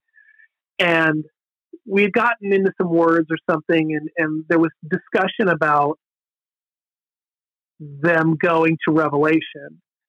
And at this point, they'd kind of become a bit of, a bit of a headache. And I just remember going, okay, I'm totally with that. Like, that's fine. And, oh, Revelation's going to take over and they're going to press the reality filter. And I was like, sounds great. Tell Jordan to call me. Let's talk. Let's do this thing. Like, whatever makes you guys happy and gets me out of having to deal with with the situation that had arisen. Uh, I was good. And so they told me we're on Revelation. And I'm like, okay, that's great. And so I had told the guys that I had working for uh, New Age and Network Sound in Europe, who were who are now the guys running Cortex Records over there. Uh, I said, hey, let's we're not going to spend any more money on any tour support because they're on Revelation. And they were like, okay, no more money. So we stopped. Uh, well, they were already in Europe, so it's not like we could have spent any more money advertising a tour that was in the process. But it was like, hey, this, they're going on Revelation. And so uh, sometime after that, I talked to Jordan, and he was like, I don't know what you're talking about. And I was like, uh, they said that you're interested in putting this record out. And he was like, dude, I know. I don't know. Uh, this is news to me. And I was just like, what's going on here? Like, what's what's not connecting? And then the band called me from Europe, upset that I had halted any spending, which was our everything had been spent already. And I said, you guys told me you were on Revelation, and so there were words back and forth. When they came back from tour, they owed just shy of 10 grand in merch and records. And they basically told me to go fuck myself. And so I was out 10 grand. And that was the 1134 deal. Fuck. Great intro though. Dun-dun-dun, Yeah. Uh, Yeah, God, I love that intro. Yeah, the fucked up. record's great. I'm not going to take anything away from the, band. Payback Hartsfield, man. Send uh send Oh. twenty bucks a month. Yeah, You know. that would be fantastic. Well, Uh, they should send you the money so you can redo the Redemption eighty seven LP. But uh, that perfect deal. yeah, agreed. Um, also in nineteen ninety six, Hulk Hogan turns heel. What's your uh, opinion on this? You know what? I have never been a Hulk Hogan fan, and I I don't know if he could do anything to make me a fan. Like I was always Piper. I was Dusty. I was Flair. I just never, I never bought the Hogan deal. Like I just never was into it. You weren't seven in nineteen eighty seven, so uh, that's why. Yeah, exactly. I mean, tell me your thoughts. Well, it was he. He's the master of self preservation, and uh, right. I mean, that's what he had to do. He was Oh, yeah, he was getting booed as a babyface, so you got to do a heel turn, or you got to quit. Right. So, right. and it turned into another good run. But uh, that was just Yeah. that was just a joke. we, we- don't have to we don't have to talk wrestling. Um, so you kind of you take a musical break. Do you do anything between Su- Suppression Swing and Amendment 18? Uh, no. Uh, did I? Uh, well, in 97, 98, I did an East Coast tour with Ensign. Oh, and I did a string of shows, maybe six or seven, which I've never seen a photo from, but I would love to see proof that I did that because it's just a faint memory. Um, but after that came uh, in '99, Amendment 18. I'm sorry, in '98, Amendment 18 started playing, and then in conjunction with that was the big unbroken outspoken show in San Bernardino for Eric. okay. So were you involved? In, were you involved in putting that on? Uh, I didn't have anything to do with the booking of it. Um, Ezot from the showcase booked it Okay. at the San Bernardino Arena, and I was originally asked to play second guitar for Unbroken, which uh, I had reservations about quite a few, and the band quickly had reservations about. Um, so they rescinded the deal, and I, I thought, or the offer, and I thought that was a much better thing because I couldn't have done it right. Um, so uh, Outspoken played. I don't even remember how that came about, but it was Outspoken and Unbroken, and um, in the San Bernardino Arena, which was a show bigger than either band had ever played before, as far as I know. Yeah, I was there. That's uh. Yeah. Yeah. That's the only time I saw Outspoken, other than when you did the Sing with Cali. Oh, okay. So I didn't get in hardcore till like '96, um, and I was I was only 16, dude. Don't blame me. You know? we, can't, we can't we can't make our parents fuck earlier. So, but yeah. So so what is the impetus of doing MMA 18? Like, uh, why do you decide you want to do another like serious band, and and how do you put it together and choose the dudes? Um, Amendment 18 was uh, was Isaac from the chorus, myself, and Steve from Instead, and it was just really like a fuck you to everyone, Breaking Edge, and and the late 90s and what it had done to piss off hardcore, and so it was just like our hey, we're not expecting anything out of this, but probably just to make a few enemies, and uh, so we in the in late 98 i want to say i think we had our demos at the the unbroken outspoken show. So that was the end of 98 that's november 98 we had already had our demo so into 99 i put out the lp on new age which uh which at that time we were doing what was not cool like being overly straight edge at least around the people we knew, like beat people over the head with this record, kind of straight edge. Uh, nobody, we, we didn't get a lot of traction. Yeah, but you put out a lot of shit. Like that. Well, I mean, you do that LP, you do three seven inches, all like in that that range of one year. So Yeah, we were really busy amongst ourselves. You know, we were writing and recording constantly. I mean, everyone lived within a couple mile radius, so we were able to stay busy. And also, too, is Steve wrote some like a, a decent amount of guitar parts. So not only was I writing, but Steve came up with a lot of that early stuff. I mean, there, there's riff I can't remember how to play, and that's how I know that Steve must have written it. Um, but he would just show up with full songs, like ready to go, and uh, so we were able to write stuff, you know, faster and you know, uh, probably more. I was more productive than any bands previously. Yeah, and, and what's your overall memories and feelings about this band? Uh, it was probably my most rewarding uh, experience as a quote unquote songwriter. Um, early on, we we toured in '99. Like at the end of '99, we'd already done um, a West Coast tour, and we were just kind of off to the races and just doing our thing. And uh, my most uh, my most memorable thing is probably our just fucking go for it attitude. I mean, we got there was one point where uh, we, excuse me, um, uh, Isaac and I were working for a moving and storage company, and we got a moving job to the Midwest, and so we figured out we were going to go out in this moving truck with our equipment and a house full of whoever's stuff.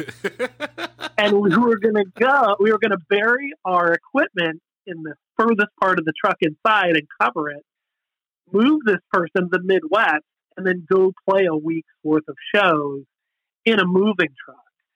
And we booked the shows and we just the moving job canceled. So we were like, what the fuck? Like, and that was going to be our paid way out there. We were like, we've got gas and a vehicle. We're going to end up in the Midwest for free, and we'll just got some work done. So we, we'll probably have some cash. So we ended up driving a Ford Taurus with a cargo rack on the top with all of our shit to pull off five shows, four shows. And I didn't want to cancel, and we wanted to play shows outside of California. So it was just a mix of, well, we got a car, and we're not, you know, we'll borrow cabinets. Like, fuck it, let's just go. So luckily, we were at a time and an age and a and a level of irresponsibility where we were able to do a bunch of shit anybody in their right mind probably would have said, "Hey, let's just uh, do that some other time." Um, but uh, the the last two records we did were easily the most rewarding uh, records.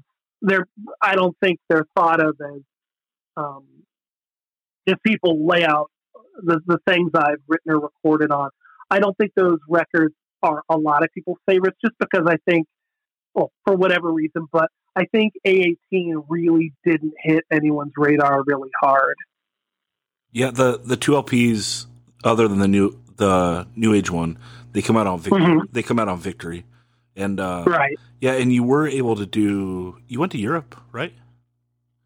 Yeah, yeah. Um, we did a seven inch on a Europe label with some great, great friends we ended up meeting. But uh, a lot of the shows canceled. Some were smaller than expected. We just showed up because they said, "Hey, if you do the seven inch, we'll book a tour for you." And we were just like, "Yeah, okay, sure." But after the first, uh, when we did a, our first full tour in Europe. Like we did five weeks off of the first record that came out on Victory called Forever After Nothing. And we did five weeks. We did some of the shows with Darkest Hour. Um, it was just like a really great, we'd meet bands and play four or five shows together. it was a great, great experience where I think was the first time I felt like the band really had hit a point where we were really hitting all the right parts in the songs. It just felt like we were really doing something together. And the shows were great. We had great turnouts and stuff in Europe. And then we came home and, and wrote and recorded the, recorded the second record. And actually, the first LP on Victory was supposed to be on Revelation, which is a whole nother story. Well, go ahead, bud. It's a podcast. we, t- we tell stories. okay, well, we had recorded a three song demo and we were sending it around like, hey, I thought New Age had done all it could do for the band. And I really wanted to spend my time writing and recording for A18, and I didn't want to have to do double duty, um, trying to promote the record as well as just being a musician for once, if you will.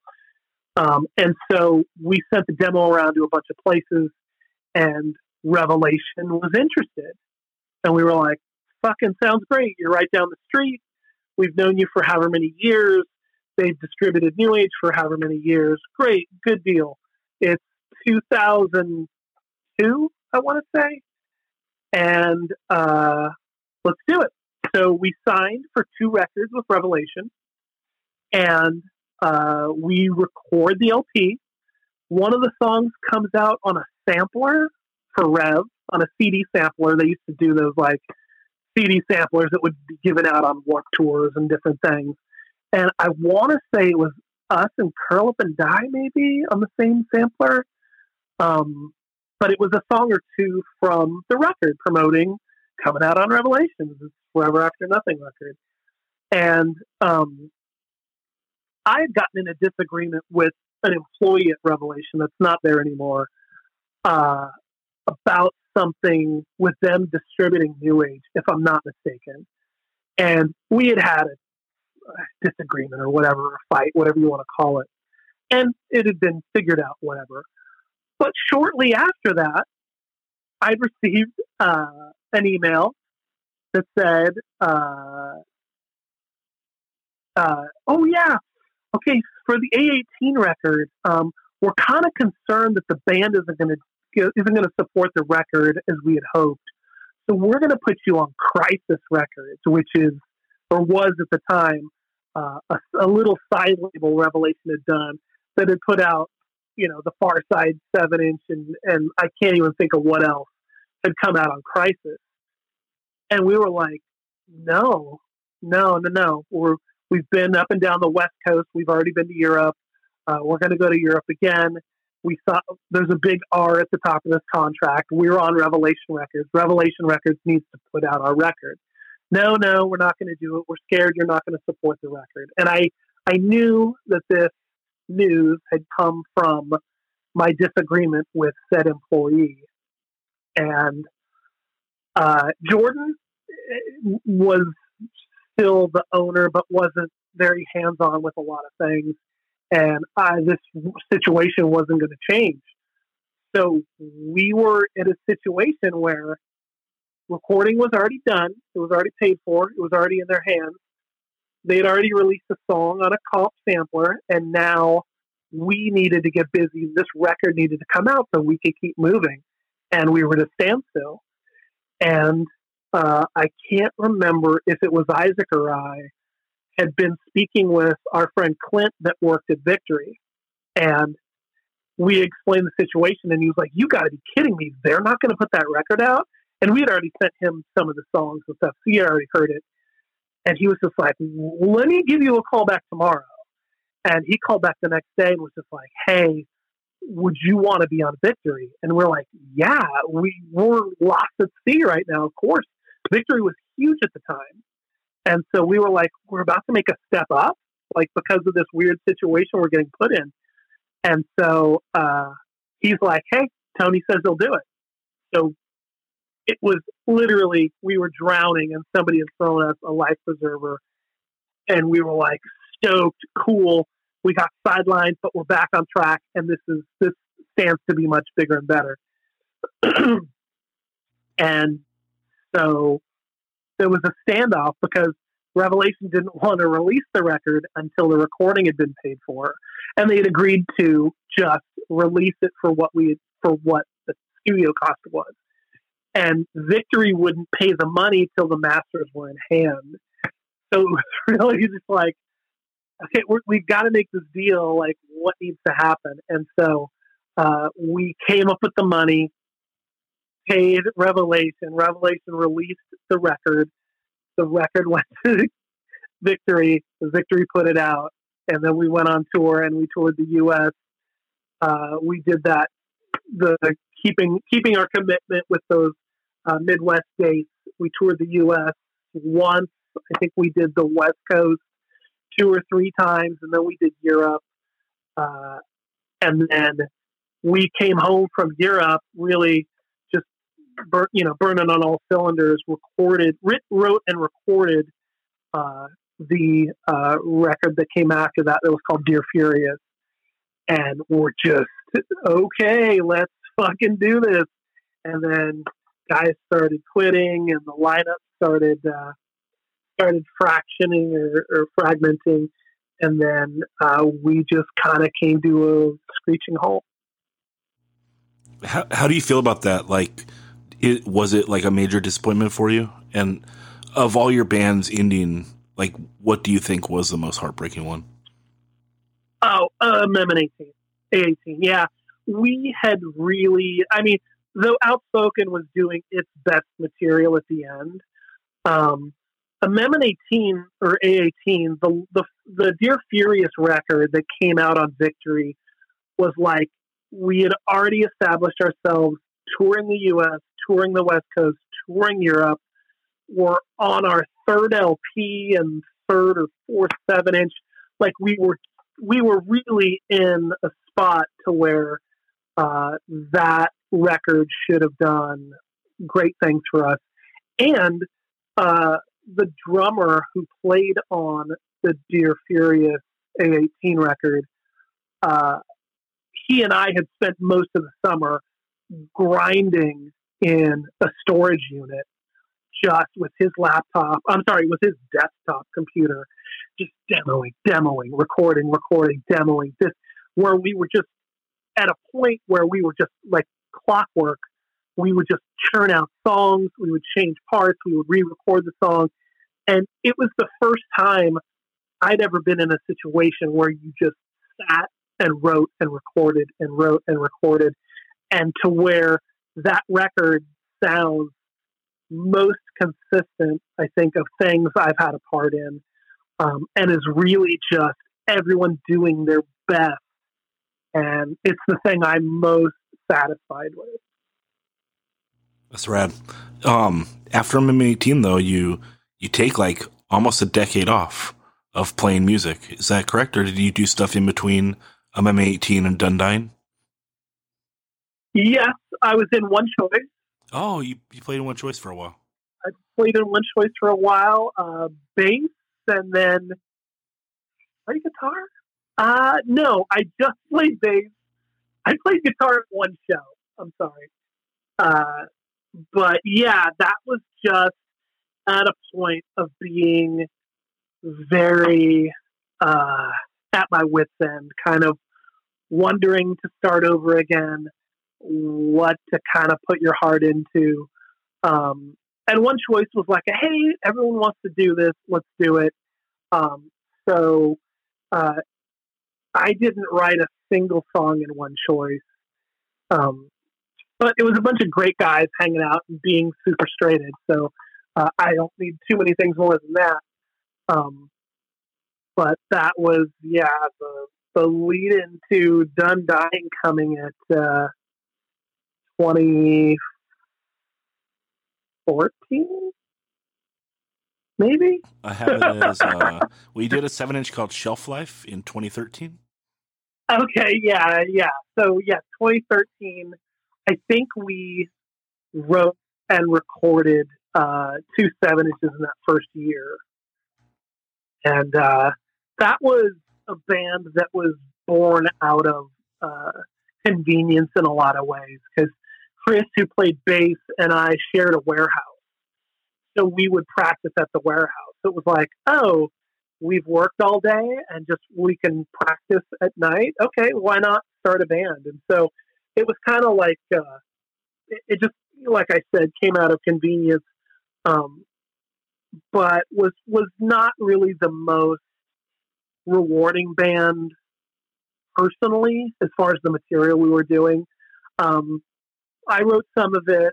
Chris wrote some of it. I guess we each wrote probably equal amounts, but like some of it was just not like it was. It was fun, but I mean, it didn't really. Uh, I, I'd come out of things where I felt like, you know, sliced my guts open and and poured them into records, and then I was now getting into a point of like kind of going through the motions, having fun, it being a hassle, and uh, you know, it's uh, it, it, had its benefits, and it was it was fun to record some of the times and stuff. But uh, I don't think any of the material I look back at and say, "Wow, we were really hitting our our marks," or or really, you know, we really hit any any you know real uh, real real key key parts there. Yeah, what was your idea for doing the uh, the New Age 30th anniversary show, and uh, what went into that? Um, Chris Lisk, who is a local guy that does a lot of really cool shit with shows. Uh, I was kind of like, well, you know, 2018, 30 years, and and he was kind of like, hey man, when we putting this thing together? And I was like, oh sweet, you're going to do all the heavy lifting. Perfect. And so he knew the ins and outs of booking shows and uh, all the nuances that come with the venue and all the stuff. And I've never liked booking shows or been good at it at all. Um, I, I, just don't really uh, have a knack for it somehow. You know, I've I've played enough of them, but setting them up if it, if it's something big, uh, if it comes to a wrestling show, that that I can put my my knowledge behind. But for some reason, uh, hardcore shows that have something bigger going on uh, have just never been my strong point. So he did all the heavy lifting, contacted all the bands. Uh, we collectively picked the weekend I think that worked for the most bands. Uh, so um, yeah, it was just uh, a time and a focal point for everyone just to get together and have fun.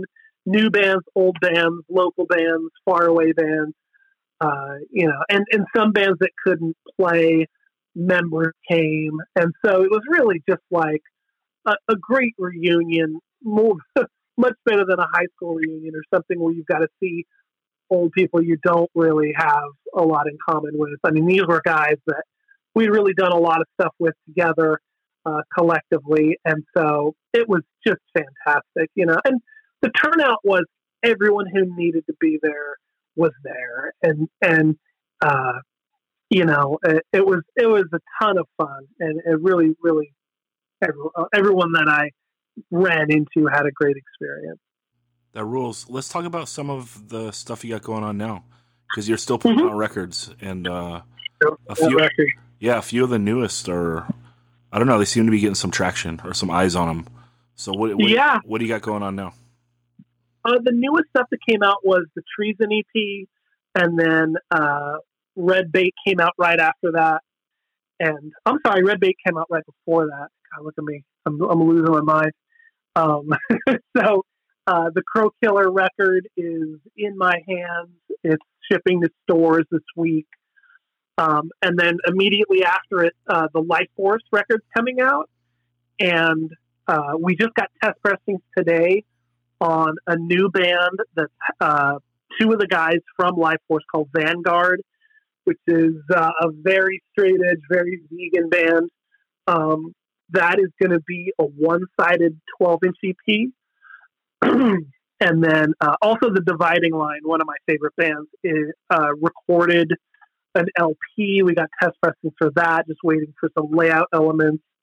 And uh, yeah, it's funny. There's a lot of stuff happening right this minute, but after those releases I just mentioned, there's there's a bit of a hole in in the atmosphere coming up. So I'm sure things seem to fall out of the sky in, in my lap. So uh, I'm sure uh, 2021 will have, uh, well, 2021 will definitely have the Dividing Line LP.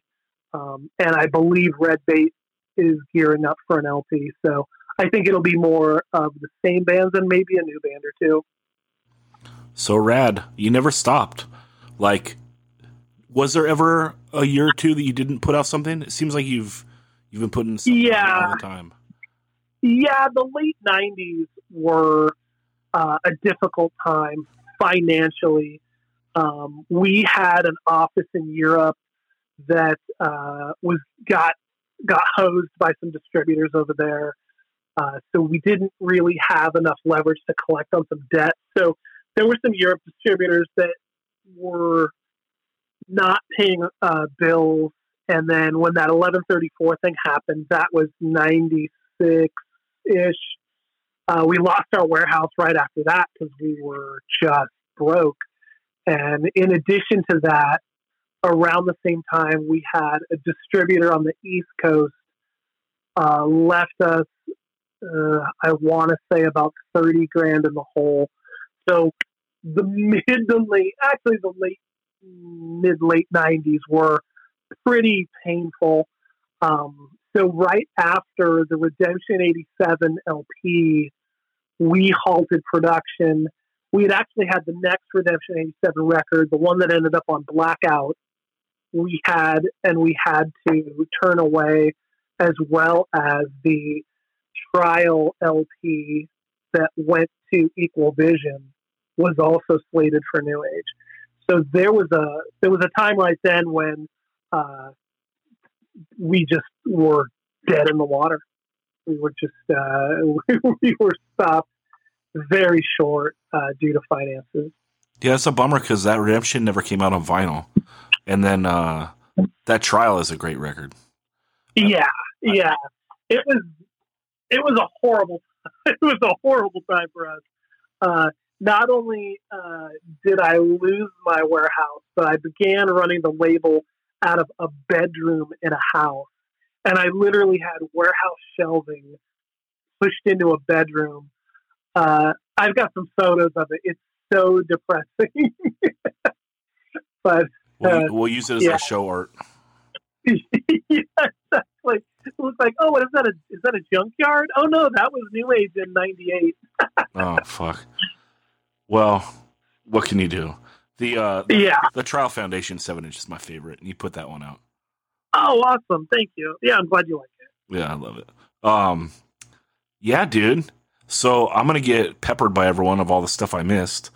So I, I assume I'll have to do this again. Um, it was just Absolutely. the uh, the catalog is daunting, dude, and I didn't know how to like really Yeah. weave my way through it. And I hope that people enjoyed it somewhat. Um, I hope so. Yeah. we'll find out. But uh, do you feel like I hit enough? Do you feel like you've been well represented? Yeah, absolutely. I think there's a lot of nuances and nooks and crannies I could have probably gone on tangents on that were probably not the most thrilling to a listener, but I think you hit on some good ones, and hopefully, uh, hopefully, I kept it interesting. Yeah. Well, I had a great time. You're one of my favorite people to talk to about this stuff, and Thank Yeah. you, and I miss seeing you. yeah, yeah, yeah. Well, hey, COVID sucks, and I don't like to leave Yeah. San Diego. It's the best city in America. So, but uh, yeah. Hey, thanks so much for doing this, Mike. I really appreciate it. Hey, thank you, my buddy. I, I, I appreciate it. Okay, we'll talk soon. All right, take care, buddy. All right, bye bye.